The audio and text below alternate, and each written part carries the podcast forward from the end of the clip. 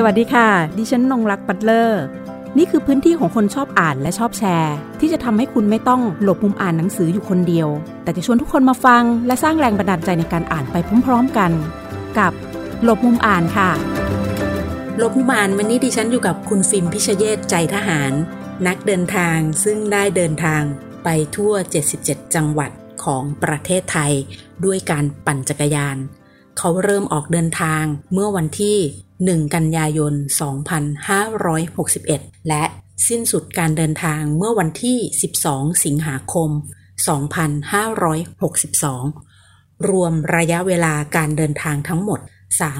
345 วัน นักเดินทางหนุ่มคนนี้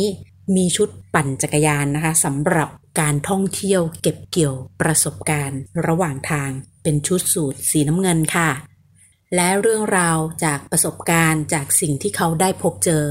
ระหว่างทางมีถ่ายทอดเอาไว้เขียนเอาไว้ใน Facebook Page ที่ชื่อว่า The Way I Bike และในเว็บไซต์เดียวกัน ซึ่งระหว่างนี้นะคะ เขาได้ทบทวนเรื่องราวจากประสบการณ์ทั้งหมด ถ่ายทอดเขียนเอาไว้ให้เราอ่านในรูปแบบของออนไลน์ พร้อมกับภาพประกอบ วันนี้เราจะมาทบทวนความหลังของเขากันค่ะ หลังจากผ่านมาแล้วเกือบหนึ่งปีนะคะ คืออย่างในตอนในสมัยวัยเด็กเรานะครับ ส่วนใหญ่เราก็จะได้ไป ไปในต่างจังหวัด โอกาสที่เราจะได้ไปต่างจังหวัด ก็จะมีเฉพาะแค่ตอนปิดเทอมตอนหรือว่าตอนวันหยุดนักขัตฤกษ์ที่ครอบครัวพาไปเยี่ยม คุณปู่คุณย่าที่ต่างจังหวัด ซึ่งก็จะมีแค่ไม่กี่จังหวัดเองที่ในประเทศไทยที่เราได้ไปมาครับ ก็เลยเป็นสิ่งหนึ่งที่เราตั้งใจไว้คือเราอยากจะไปพบไปเห็นจังหวัดอื่น ๆ ให้มากกว่านี้ แล้วก็เลยมันก็เลยมีความคิดที่อยากจะไปให้ครบทุกจังหวัดขึ้นมาครับ แล้วก็พอดีว่าชีวิตเราได้มาเจอกับการเดินทางในรูปแบบหนึ่งที่เราชอบก็คือการปั่นจักรยานนะครับ แล้วมันก็เลย เป็นจุดที่เอามารวมกันแล้วก็เลยเราก็เลยอยากจะเดินทางด้วยจักรยานไปให้ครบทุกจังหวัด มันก็เลยเป็นความคิดความฝันหนึ่งที่เกิดขึ้นมาครับ ค่ะ เมื่อสักครู่ได้บอกว่าความคิดความฝันเราด้วย แล้วก็เราได้ใช้จักรยานในการที่ต้องปั่นอยู่แล้ว ตัวคุณฟิล์มเองมีความผูกพันกับจักรยานแค่ไหน หรือว่าการเดินทางโดยจักรยานเนี่ยทำให้คุณฟิล์มรู้สึกพิเศษอย่างไรกับการใช้ชีวิตบ้าง ก็ถ้าเราไม่นับจักรยานที่แบบปั่นตอนเด็กอะไรอย่างเงี้ยนะครับ ที่บ้านหรือปั่นอะไรง่ายๆอย่างเงี้ยคือได้มาเริ่มใช้จักรยานในชีวิตประจำวันจริง ๆ เนี่ยก็ตอนที่อยู่ ตอนที่กำลังเรียนอยู่ปีสองครับมามาเรียนที่จุฬาคณะอักษรนะครับ จริง ๆ จุดเริ่มต้นมันอย่างง่าย ๆ เลยก็คือว่าเราพักอยู่ที่หอพักแถวราชเทวีครับ ซึ่ง มันก็จริง ๆ ก็ไม่ได้ไกลกับมหาลัยเท่าไหร่ ไปเดินทางก็ไม่ได้ยาก มีรถขึ้นรถเมย์ไปก็ถึงแล้ว แต่ว่ามันเกิดจากความว่าอย่างเวลาจะต้องขึ้นรถเมย์แค่ป้ายเดียวอะไรเงี้ย มันก็ต้องรอนานหรือว่า คือบางทีแบบกว่าจะต้องรอกว่ารถจะมา หรือว่าสายไหนไปทางที่เราจะไปหรือเปล่าอะไรเงี้ย มันก็เลยถ้าเราไปเอง สิ่งที่ไปง่ายสุดมันก็คือจักรยาน มันก็เลยเป็นจุดที่เรามาเริ่มใช้จักรยานในการเดินทางไปกับระหว่างหอพักกับมหาลัยครับ เราสามารถเดินทางไปตอนไหนก็ได้ตามที่เราอยากไปครับ มันเป็นความเป็นความสะดวกสบายในการจัดการด้วยตัวเราเองครับ มันก็เลยจนถึงจุดหนึ่งที่เราแม้ว่าเราจะเข้าสู่ชีวิตการทำงานแล้วครับ เราก็เลือกที่จะกลับมาใช้จักรยานอีกครั้งหนึ่ง โดยที่ดูว่ามัน ต้องจัดการเงื่อนไขยังไงที่ทำให้เราสามารถไปทำงานได้ทัน คือจักรยานเนี่ยหนึ่งมันสามารถบริหารจัดการในเรื่องของเวลาได้ด้วย แล้วก็สองนะคะมันก็สะดวกสบายนะคะ เลือกเวลาที่เราจะเดินทางได้ด้วย ไม่ต้องไปเสียเวลากับการที่จะต้องรอรถเมย์นะคะ ซึ่งบางทีเนี่ยการรอรถเมย์เอง รอรถประจำทาง ก็อาจจะเสียเวลามากกว่า การที่เราปั่นจักรยานไปสู่จุดหมายที่เราตั้งใจเอาไว้ บางคนอาจจะสงสัยว่า เอ๊ะ แล้ว คุณฟิล์มจะมาเกี่ยวอะไรกับรายการของเราในวันนี้ในรายการหลบมุมอ่านใช่ไหมคะเนื่องจากว่าที่ฉันไปอ่านสัมภาษณ์ของคุณฟิล์มมาค่ะ มันจะมีเรื่องราวหนึ่งเกี่ยวกับเรื่องการอ่านหนังสือเล่มหนึ่งของคุณฟิล์มแล้วมันก็ไปสัมพันธ์กับวิธีการที่จะต้องจัดกระเป๋า เพื่อที่จะออกเดินทางด้วยรวมถึงสิ่งที่สำคัญที่สุดนั่นก็คือ ในเรื่องของการกำหนดเอกลักษณ์ เฉพาะตัวของตัวเอง ในการที่จะเลือกชุด ในการปั่นจักรยานไปทั่วประเทศไทยใน 77 จังหวัดนะคะ โดยชุดนั้นเนี่ยหลายคนก็จะเห็นนะคะ ใครที่ได้สัมผัสได้เจอคุณฟิล์มระหว่างทางนะคะ 77 จังหวัดทั่วประเทศไทยจะเห็นว่าเขาไปในชุดสูทสีน้ำเงิน ก็คือหนังสือเล่มนั้นนะครับ คือหนังสือชื่อชีวิตดีขึ้นทุกๆด้าน ด้วยการจัดบ้านเพียงครั้งเดียวของคุณคอนโดมาริเอะครับ ก็ที่สนใจหนังสือเล่มนี้ในตอนแรกอะครับ คือ ก็เป็นเรื่องของการที่อยากจะจัดห้องจัดหอพักของตัวเองนั่นแหละครับ เพราะว่าจริง ๆ แล้วเมื่อก่อนตอนเด็ก ๆจำได้ว่าตัวเองก็เป็นคนที่จัดห้องจัดห้องของครอบครัวครับที่ที่อยู่กับคุณพ่อคุณแม่พี่น้องอะไรอย่างเงี้ยครับ แต่ว่าสิ่งหนึ่งก็คือรู้สึกว่า ไม่ว่าจะฉัดไปสักกี่ครั้งมันก็ไม่จบ มันไม่จากการจัดห้องมันไม่มันไม่จบสิ้นได้ครับ ซึ่งเหมือนเคยได้อ่านสัมภาษณ์อ่านบทรีวิวของหนังสือเล่มนี้ครับ ก็เหมือนหนังสือเล่มนี้เขาน่าจะมีวิธีที่ช่วยให้การจัดห้องมีประสิทธิภาพ ก็เลยทำให้เราไปอ่านหนังสือเล่มนี้ ซึ่งพอได้อ่านเล่มนี้แล้วครับ ก็มันก็ได้ตกตะกอนคิด เราจะสามารถจัดห้องได้ครับ ปัจจัยมันอยู่ที่ว่า เราจะสามารถดูแลของที่เรา เป็นเจ้าของนั้นได้ทั้งหมดหรือเปล่า เพราะฉะนั้นมันก็เลยเป็นสิ่งที่ผมเลือกก็คือว่าเราอาจจะต้องไม่มีของมากชิ้น มีของเท่าที่เราสามารถที่จะดูแลได้ทั้งหมด นั่นแหละคือสิ่งที่จะทำให้เราสามารถจัดห้องให้เป็นสัดเป็นส่วนเป็นระเบียบ และมันจะจบสิ้นได้ครับ ไม่ต้องแบบจัดไม่จบสักที ซึ่งพอ แนวคิดแบบนี้ครับ ก็คือก็ทำให้รู้สึกว่ามันจะไปปรับกับเรื่องอื่นได้ ในชีวิตในเรื่องอื่นได้อีก อย่างเช่นอย่างอย่างเรื่องการจัดกระเป๋าในการไปเดินทางนะครับ ในตอนแรกจริงๆ ก็รู้สึกว่าเราจะต้องเอาของใส่กระเป๋าไปมากน้อยแค่ไหน ถึงจะพอ ด้วยการที่เรายังไม่เคยไป มันก็ทำให้คิดเผื่อไปว่า มันจะต้องเอาอะไรไปเตรียมไปเผื่อเยอะข้างหน้ามากเลยหรือเปล่า แต่พอเอาจริง ๆ แล้วมันก็สามารถที่จะคิดเป็นสัดเป็นส่วนได้ว่าเราควรจะเอาของไปเท่าไหน แล้วถ้าเกิดไม่พอขึ้นมาจริง ๆ เราอาจจะไปขาข้างหน้าเอาก็ได้ระหว่างทางประมาณนี้ครับ แล้วก็ถ้าในส่วนของเรื่องเรื่องชุดใช่ไหมครับ คือก็ต้องบอกว่าจริง ๆ แล้วไม่ได้คิดว่าจะต้องไม่ไม่ได้คิดว่าจะต้องเอาชุดอะไรมาใส่เป็นเอกลักษณ์ขนาดนั้น เพราะเราอ่านหนังสือเล่มนี้มันก็เลย ทำให้เราคิดว่า เออเราอาจจะต้องเลือก เพื่อให้มันง่ายต่อการใช้ชีวิตของเราด้วยนิดนึงมันก็เลยได้เหมือนกับว่ามาดูว่าเราจริง ๆ แล้วว่าเราเสื้อผ้าที่เราซื้อจริงๆมันมีสีไหนที่เราซื้อบ่อย แล้วเป็นสีที่เราชอบจริงคำตอบมันก็มาได้ที่สีน้ำเงินครับ ก็เลยเป็นจุดเปลี่ยนในการเลือกเสื้อผ้าก็คือก็จะเมนหลักเป็นสีน้ำเงินเป็นส่วนใหญ่ครับ แต่ก็ไม่ใช่ว่าจะสีน้ำเงินอย่างเดียว เพราะว่า มันก็มีความจำเป็นในด้านอื่น เช่นแบบอาจจะต้องใส่ชุดสีดำในการไปงานต่างๆ หรือว่าทำงานอะไรที่แบบลุยๆอะไรอย่างนี้ ก็แต่ก็คือสีน้ำเงินจะเป็นสีเมนหลัก แล้วก็อาจจะมีสีอื่นที่เอาไว้เผื่อปลาปลายอะไรเงี้ยครับ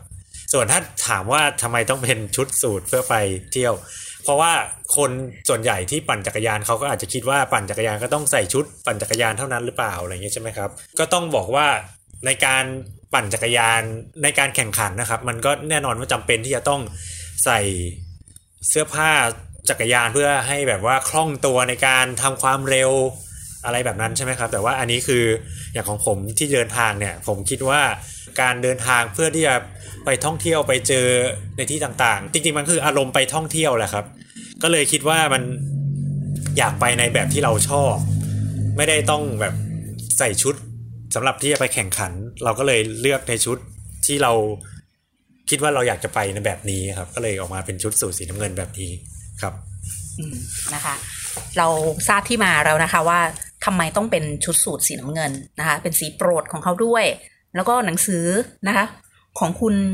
คอนโดมาริเอะนะคะ ชีวิตดีขึ้นทุกๆด้าน ด้วยการจัดบ้านแค่ครั้งเดียวค่ะ ดิฉันก็ทำไปครั้งเดียวเหมือนกันค่ะ ก็คือทิ้งไปเยอะค่ะ แล้วก็กลับมารกเหมือนเดิมแล้วนะคะ ตอนนี้แต่ว่าเดี๋ยวต้องกลับไปลองจัดดูอีกทีค่ะนะคะเผื่อจะต้องได้ละทิ้งอะไรไปบ้างนะคะอะเมื่อสักครู่มันเป็นเรื่องของหนังสือ ซึ่งเป็นยังไม่พูดว่าเป็นจุดเปลี่ยนแล้วกันนะพูดว่าเป็นจุดที่ทำให้เราคลิกว่าเออเราก็มาออกแบบการเดินทางของเราแหละ รวมถึงได้มาออกแบบว่าแบบเออฉันจะใส่ชุดนี้นะเป็นสูทสีน้ำเงิน ตอนแรกเขาก็บอกว่า อะไรที่ง่าย ๆ สะดวกนะคะดิฉันก็มองว่ามันอาจจะไม่ค่อยสะดวกสักเท่าไหร่เหมือนกัน ถ้าต้องเดินทางไกลเราก็ต้องซักทำความสะอาดนะคะ เอาละคุณคุณฟิล์มก็เลือกแบบนี้แล้ว เพราะว่าไม่ได้ไปปั่นจักรยานเพื่อเป็นการแข่งขันใด ๆนะคะ จะมีหนังสือเล่มอื่นอีกไหมที่เรารู้สึกว่าเราอ่านแล้วเราก็ได้แรงบันดาลใจในการในการปั่นจักรยานของเราด้วย ซึ่งอาจจะเป็นพี่พี่ๆนักปั่นคนอื่น มีหนังสือเล่มหนึ่งนะครับที่ ได้เห็นในวัยเด็ก คือแม้ว่าในตอนนั้นอาจจะยังไม่ได้อ่านนะครับ แต่แค่ได้เห็นหน้าปก คือมันจุดประกายเล็ก ๆ ที่ทำให้เราเลือกที่จะออกเดินทางในวันนี้เหมือนกันนะครับ คือหนังสือเล่มนั้นก็คือหนังสือของพี่หมูกับพี่วันที่เขาเป็นคู่รักที่ไปปั่นจักรยานรอบโลกครับ ปั่นข้ามฝัน 2,000 วันรอบโลกอะครับ คือเราแค่ไปเห็นในร้านหนังสือ เป็นในยุคที่อินเทอร์เน็ตยังไม่ได้เพื่องฟู แล้วก็เราก็จะเข้าร้านหนังสือ ไปบ่อยๆ ที่จะไปเดินดูหนังสืออะไรอย่างเงี้ยครับเราก็ไปเห็นหนังสือของพี่วันพี่หมูเหมือนมันก็เป็นการเปิดโลกของเราเหมือนกัน เพราะว่าเราไม่คิดว่าการเดินทางด้วยจักรยานจะพาไปได้รอบโลกขนาดนั้นนะครับ คือจะต้องจินตนาการนิดนึงว่าในยุคนั้นที่แบบว่ายังไม่มีอินเทอร์เน็ต แล้ว หนังสือก็จะเป็นสิ่งหลักที่จะทำให้เราเปิดโลกใช่ไหมครับ การที่เราไปเห็นหนังสือของพี่วันพี่หมูในตอนนั้น แล้วมันก็เลยการเป็นสิ่งที่ทำให้เรารู้สึกว่า เออเขามีการเดินทางแบบนี้ด้วยเนาะแล้ว อย่างเราปั่นจักรยานเราก็คิดแค่ว่ามันก็ไปได้แค่ใกล้ ๆ อะไรอย่างงี้ประมาณนี้ใช่ไหมครับ แต่ว่าพี่เขาไปรอบโลกมาได้แล้วจริง ๆ เลย มันก็เป็นการเปิดโลกของเราในวัยเด็กเมื่อตอนนั้นนะครับ จนเราได้มาเดินทาง ระหว่างเดินทางเราก็ไม่คิดเหมือนกันว่าเราจะได้ไปเจอพี่วันพี่หมูตัวจริง ๆ ที่เขาเขียนหนังสือ ที่เขาไปปั่นรอบโลกมา เป็นแบบว่าเหมือนเหมือนโชคชะตาลิขิตหรือเปล่าก็ไม่รู้เหมือนกันที่ทำให้เราได้ไปเจอเขาระหว่างที่เรากำลังเดินทาง 77 จังหวัดของเราครับ แล้วก็เลยมันก็ทำให้เรารู้สึกว่าเราอะตอนนี้แหละเป็นเราจะต้องมาอ่านเรื่องของพี่เขาจริง ๆ แล้ว เพราะว่ามันก็คือมันคือสิ่งที่เราสนใจจริง ๆ ที่ทำให้เราเลือกที่จะ ไปเดินทางแบบนี้มาครับ ก็เลยได้มาอ่านเรื่องของพี่เขาแล้วก็สิ่งที่จะทำให้เรารู้สึกทึ่งเข้าไปก็อย่างที่บอกก็คือ เขาเดินทางในยุคที่อินเทอร์เน็ตยังไม่บูม ยังไม่มีประสิทธิภาพมาก ไม่เหมือนเราตอนนี้คือการที่จะไปไหนเราสามารถที่จะ search ในแผนที่ได้ว่า จุดที่จะไปนั้นอยู่ตรงไหน สามารถไปเส้นทางใช้ถนนไหนได้บ้างแต่นี้คือพี่เขาไปโดยที่ยังไม่มี GPS ไม่มีอินเทอร์เน็ตแบบนั้น มันแปลว่าพี่เขาก็ต้องเปิดแผนที่สอบถามเส้นทางจากคนรอบข้างที่เจอมันคือการเดินทางแบบอาจจะเรียกว่ายุคอนาล็อกก็ได้ใช่ไหมครับ มันสิ่งอำนวยความสะดวกยังไม่เยอะ มันเป็นอะไรที่น่าทึ่งจริง ๆ ที่ที่คนในยุคนั้นใช้ในการเดินทางนะครับ เราจะเห็นนะคะเมื่อสักครู่เนี้ยคุณฟิล์มได้พูดถึงการเดินทางในมุมมุมมองของการเปรียบเทียบนะคะว่าในยุคที่ สื่อโซเชียลมีเดียหรือแม้แต่อินเทอร์เน็ตยังไม่ได้บูม GPS ก็ยังไม่ได้ใช้กันนะคะ เราก็จะใช้หนังสือค่ะ ในการเป็นคู่มือรวมถึงในการศึกษาเส้นทางที่จะเดินทางไปตามที่ต่างๆนะทีนี้พอมาถึงตอนที่คุณฟิล์มเดินทางเอง ก็จะมีการอัปเดตข้อมูลนะคะ มีการถ่ายทอดเรื่องราวเรื่องเล่านะคะ ที่ปรากฏอยู่บน Facebook Page The Way I Bike นะคะ รวมถึงเว็บไซต์ของเขานะคะ ในชื่อเดียวกันก็คือ The Way I Bike นะคะตอนนี้ก็คือมีสองสองที่ที่เผยแพร่นะคะสามสามที่นะคะ ก็จะมีโซเชียลมีเดียก็คือใน Facebook นะคะ ในเว็บไซต์ของ b l o c k d i t นะคะ แล้วก็ในอีกเว็บไซต์หนึ่งในชื่อเดียวกันนะคะ The Way I Bike เราจะมาคุยกับเขาค่ะว่า ไปมาแล้วเริ่มออกเดินทางตั้งแต่วันที่หนึ่ง กันยายนปี 2561 นะคะ สิ้นสุดการเดินทางวันที่ 12 สิงหาคมนะคะ 2562 เอาละทีนี้ต้องมาสะท้อนละ ไปมา 77 จังหวัด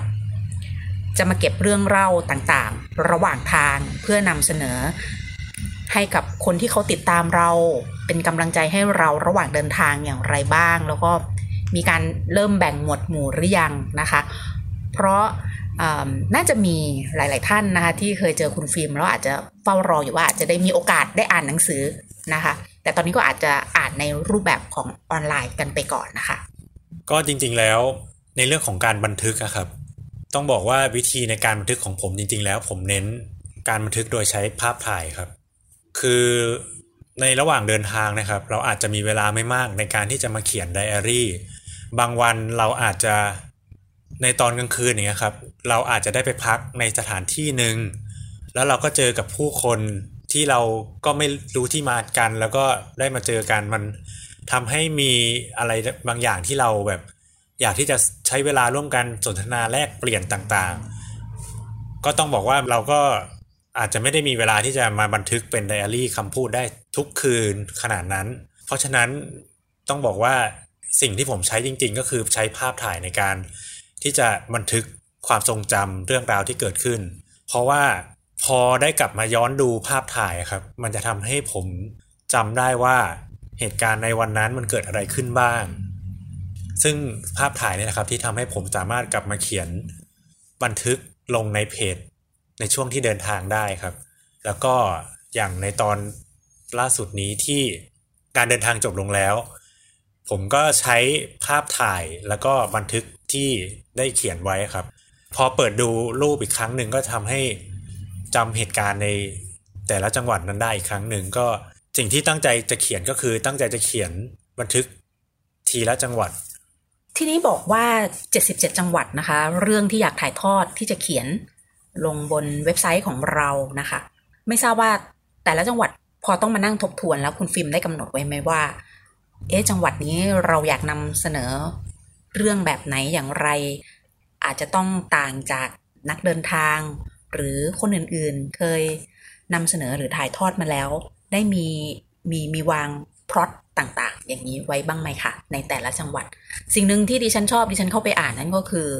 น้ำมะพร้าวปั่นนมสดนะคะ ใส่เม็ดแมงลักเขาบอกเลยว่ามันเป็นวัฒนธรรม การดื่มนะคะน้ำปั่นที่น่าสนใจของ 3 จังหวัดชายแดนใต้ในยะลาปัตตานีนะคะ แล้วก็นาราธิวาสอันนี้ก็คือเป็นตัวอย่างนะคะเรียกน้ำย่อยออมันก็จะมีเรื่องราวแบบนี้แหละค่ะ ปรากฏอยู่ให้เราได้อ่านในงานเขียนซึ่งเป็นงานที่เขาได้ลงไปสัมผัสในพื้นที่เอง แล้วก็ใช้วิธีการถ่ายทอดเรื่องราว มันจะมีมุมเล็ก ๆ อย่างเงี้ย ซึ่งทำให้งานของเราโดดเด่นนะคะ ไม่เหมือนคนอื่นด้วย คือข้อมูลของแต่ละจังหวัดนะครับ เราสามารถที่จะเข้าอินเทอร์เน็ต แล้วก็ค้นหา เราก็รู้แล้วว่าแต่ละจังหวัดมีสถานที่ไหนอยู่บ้าง คือสิ่งที่ผมจะมาเขียนเนี่ยครับ ก็เลยไม่ได้จะเขียนให้ข้อมูล เกี่ยวกับจังหวัดนั้นๆ ว่ามีสถานที่อะไรมาก คือไม่ได้เน้นที่ตรงนั้น แต่ว่าแน่นอนว่ามันก็จะต้องมี เพราะว่าก็คือเพื่อจะบอกเล่าว่าผมได้ไปที่ไหนบ้าง แต่ว่าสิ่งที่ผมต้องการจะบอกเล่าจริงๆ ในบทความที่จะเขียนเนี่ยครับก็คือบอกเล่าเหตุการณ์ที่ผมได้ไปเจอมาจริง ๆ ของแต่ละจังหวัดนั้นๆ เพราะว่าแน่นอนว่าการเดินทางแต่ละคน มันก็จะต้องเจอเรื่องราวไม่เหมือนกันอยู่แล้ว คือการเดินทางของแต่ละคนมันก็จะต้องมีเรื่องราวที่แตกต่างกันแน่นอน มีมุมเล็กๆ ที่เราได้ไปเจอ ซึ่งอาจจะเป็นเรื่องที่คนอื่นยังไม่รู้ หรือว่าอาจจะรู้อยู่แล้ว แล้วยังไม่ได้มีการถ่ายทอดออกมาอะไรเงี้ยครับ อันนี้คือสิ่งที่ผมกะว่าจะเอามาเล่าในบทความเป็นพิเศษก็คือตรงนี้ครับ ซึ่งก็อย่างที่ว่าไปก็จะมีอย่างสิ่งที่ไปประทับใจในจังหวัดชายแดนภาคใต้ไงครับ ก็คือน้ำมะพร้าวปั่นนมสดคือ ต้องบอกว่าจริง ๆ คือเป็นเมนูที่ไม่เคยกินที่ไหนมาก่อน จริง ๆ น้ำมะพร้าวปั่นนมสดใส่เม็ดแมงลักอะครับ คืออย่างเมื่อก่อนที่เคยกินก็จะเป็นแค่มะพร้าวปั่นนมสดเฉยๆแต่พอลงไปที่ ไปถึงนราธิวาสนะครับ ก็ได้รู้ว่าเขามีการใส่เม็ดแมงลักลงไปด้วยแล้ว คือมันการใส่เม็ดแมงลักลงไปมันทำให้เม็ดแมงลักเนี่ยพองตัวในแบบที่พองตัวจนแข็ง แล้วก็เวลากินเคี้ยวแล้วมันจะมีความกรุบกรอบ ซึ่งมันจะต่างจากเวลาที่เอาแค่เม็ดแมงลักไปใส่ในขนมหวานให้เย็นเฉยๆครับ ก็เลยเป็นสิ่งที่ประทับใจในวิธีการกินนะครับ ซึ่งจริงๆ แล้วภาคใต้ก็จะมี นอกจากสามจังหวัดก็จะมีมาที่สตูลสงขลาก็มี แต่พอเริ่มเริ่มขึ้นมาก็อาจจะน้อยลงไปไงครับ ก็ยังไม่ค่อยแพร่หลายแล้วว่าสิ่งหนึ่งก็ที่ทำให้เป็นคนหนึ่งที่ทำให้ได้แพร่หลายมาถึงสุราษฎร์กับเพชรบุรีราชบุรีเหมือนกัน เพราะว่าก็เอาเมนูนี้มาถ่ายทอดให้กับพี่ๆที่ไปเจอระหว่างทางที่ที่เขาเป็นร้านขายมะพร้าวอะไรอย่างเงี้ยครับ ประมาณหนึ่งมี มีคนระหว่างทางได้ส่งคำถามให้กับคุณฟิล์มว่าเขาก็ติดตามแล้วเขาก็อยากจะทราบว่า ไปแต่ละจังหวัดได้วางไว้ไหมว่าจังหวัดนี้จังหวัดนี้ต้องอยู่กี่วันนะคะ ให้คุณฟิล์มเล่าหน่อยแล้วกันจากประสบการณ์เราไปปั่นมาแล้ว ถ้าคำนวณจาก 77 จังหวัดนะครับ ก็คิดว่าถ้าอยู่จังหวัดละประมาณ 3-4 วัน น่าจะทำให้เราสามารถเดินทางในกรอบเวลา 1 ปีที่กำหนดให้ได้ ก็เลยวางแผนคร่าวๆ คือจะอยู่จังหวัดละประมาณ 3-4 วัน แต่ก็เผื่อแผนไว้เหมือนกันก็คือสำหรับจังหวัดที่พื้นที่ใหญ่ๆอะครับแล้วก็คิดว่ามันก็อาจจะเราอาจจะต้องใช้เวลามากกว่า 4 วันแน่ ๆ ก็คือก็สามารถที่จะยืดหยุ่นได้ในการที่จะอยู่แต่ละจังหวัดนะครับ ซึ่งก็เราต้องไปอยู่นะจังหวัดนั้นจริง ๆ ก่อนเราถึงจะบอกได้ว่าเราจะอยู่ในจังหวัดนั้น กี่วันกันแน่เงี้ยครับ ปั่นทั่วไทยก็ไปมาแล้วนะคะ มีแผนในการที่จะไปปั่น นอกพื้นที่ไปมากกว่านี้ไหมอ๋อปั่นทั่วไทยนะครับ เป็นสนามซ้อมแต่ว่าอย่างนั้นก็ได้ครับ เพราะว่าสิ่งที่คิดใหญ่จริงๆเลยก็คือการไปรอบโลกนั่นแหละครับอืมเพราะว่า แต่ว่าที่เรายังไปรอบโลกไม่ได้ เพราะว่าเรารู้สึกว่ามันเป็นอะไรที่ยังไกลเกินกว่าที่เราจะไปในทันที เราก็เลยเลือกที่จะปั่นทั่วไทยก่อน เพราะว่ามันก็เป็นประเทศของเรา เราน่าจะสามารถ จัดการอะไรต่างๆได้ เราก็เลยเลือกที่จะไปทั่วไทยก่อน ส่วนเรื่องการที่จะได้ไปรอบโลกนะครับ ก็การที่เราได้ทดลองปั่นในประเทศไทยก่อนแล้ว มันก็ทำให้เราได้เห็นว่า การที่จะไปด้วยจักรยาน การที่จะเดินทางไปด้วยจักรยานไปในพื้นที่ต่างๆ มันจะต้องมีข้อปฏิบัติตัวอะไรที่เราจะต้องเตรียมตัวบ้าง ก็คิดว่าน่าจะทำให้เราวางแผนที่จะ ไปได้ไกลนอกจากเขตประเทศไทยได้อีกนะครับ และหากใครที่อยากจะออกปั่นนะคะ ลองดูว่าถ้าอ่านหนังสือชีวิตดีขึ้นทุกๆ ด้านด้วยการจัดบ้านแค่ครั้งเดียวของคุณคนโดมาริเอะนะคะ มันจะช่วยเราเรื่องอะไรได้บ้าง อย่างน้อยดิฉันเชื่อว่าจะช่วยในเรื่องของการจัดกระเป๋าด้วยแหละ ส่วนชุดเนี่ยจะหาใส่แบบไหนเนี่ยก็อีกเรื่องหนึ่งนะคะแต่ว่าทางคุณฟิล์มเองก็คือ เลือกใส่เป็นชุดสูทสีน้ำเงิน และสีน้ำเงิน ซึ่งเป็นสีโปรดของเขาลบมุมอ่านต้องขอขอบคุณคุณฟิล์มพิชเยศใจทหาร ซึ่งได้มาร่วมถ่ายทอดประสบการณ์ และเรื่องเล่านะคะ ระหว่างการเดินทาง ให้กับพวกเราฟังในวันนี้ ใครที่สนใจนะคะ สามารถอ่านต่ออ่านต่อเนื่องได้ค่ะ ในเพจ The Way I Bike และเว็บไซต์ในชื่อเดียวกันนะคะสำหรับในวันนี้ค่ะ อย่างที่เราได้เรียนให้กับทางคุณผู้ฟังได้ทราบไปตั้งแต่ตอนช่วงของการพูดคุยนะคะว่าเราต้องการจะเก็บบรรยากาศของการปั่นจักรยานไปด้วยนะคะ เสมือนว่าเราได้ร่วมปั่นไปกับคุณฟิล์มนะคะในระหว่างการเดินทางลำลึกความหลังกันหน่อยนะคะ หลังจากสิ้นสุดการเดินทางกันแล้วนะคะ วันนี้ต้องขอบคุณค่ะที่ติดตามรับฟังตกลุมอ่าน สวัสดีค่ะ หากมีหนังสือดีๆ ที่อยากมาแชร์กัน มาบอกกับเราได้นะคะ แล้วกลับมาหลบมุมอ่านด้วยกันค่ะ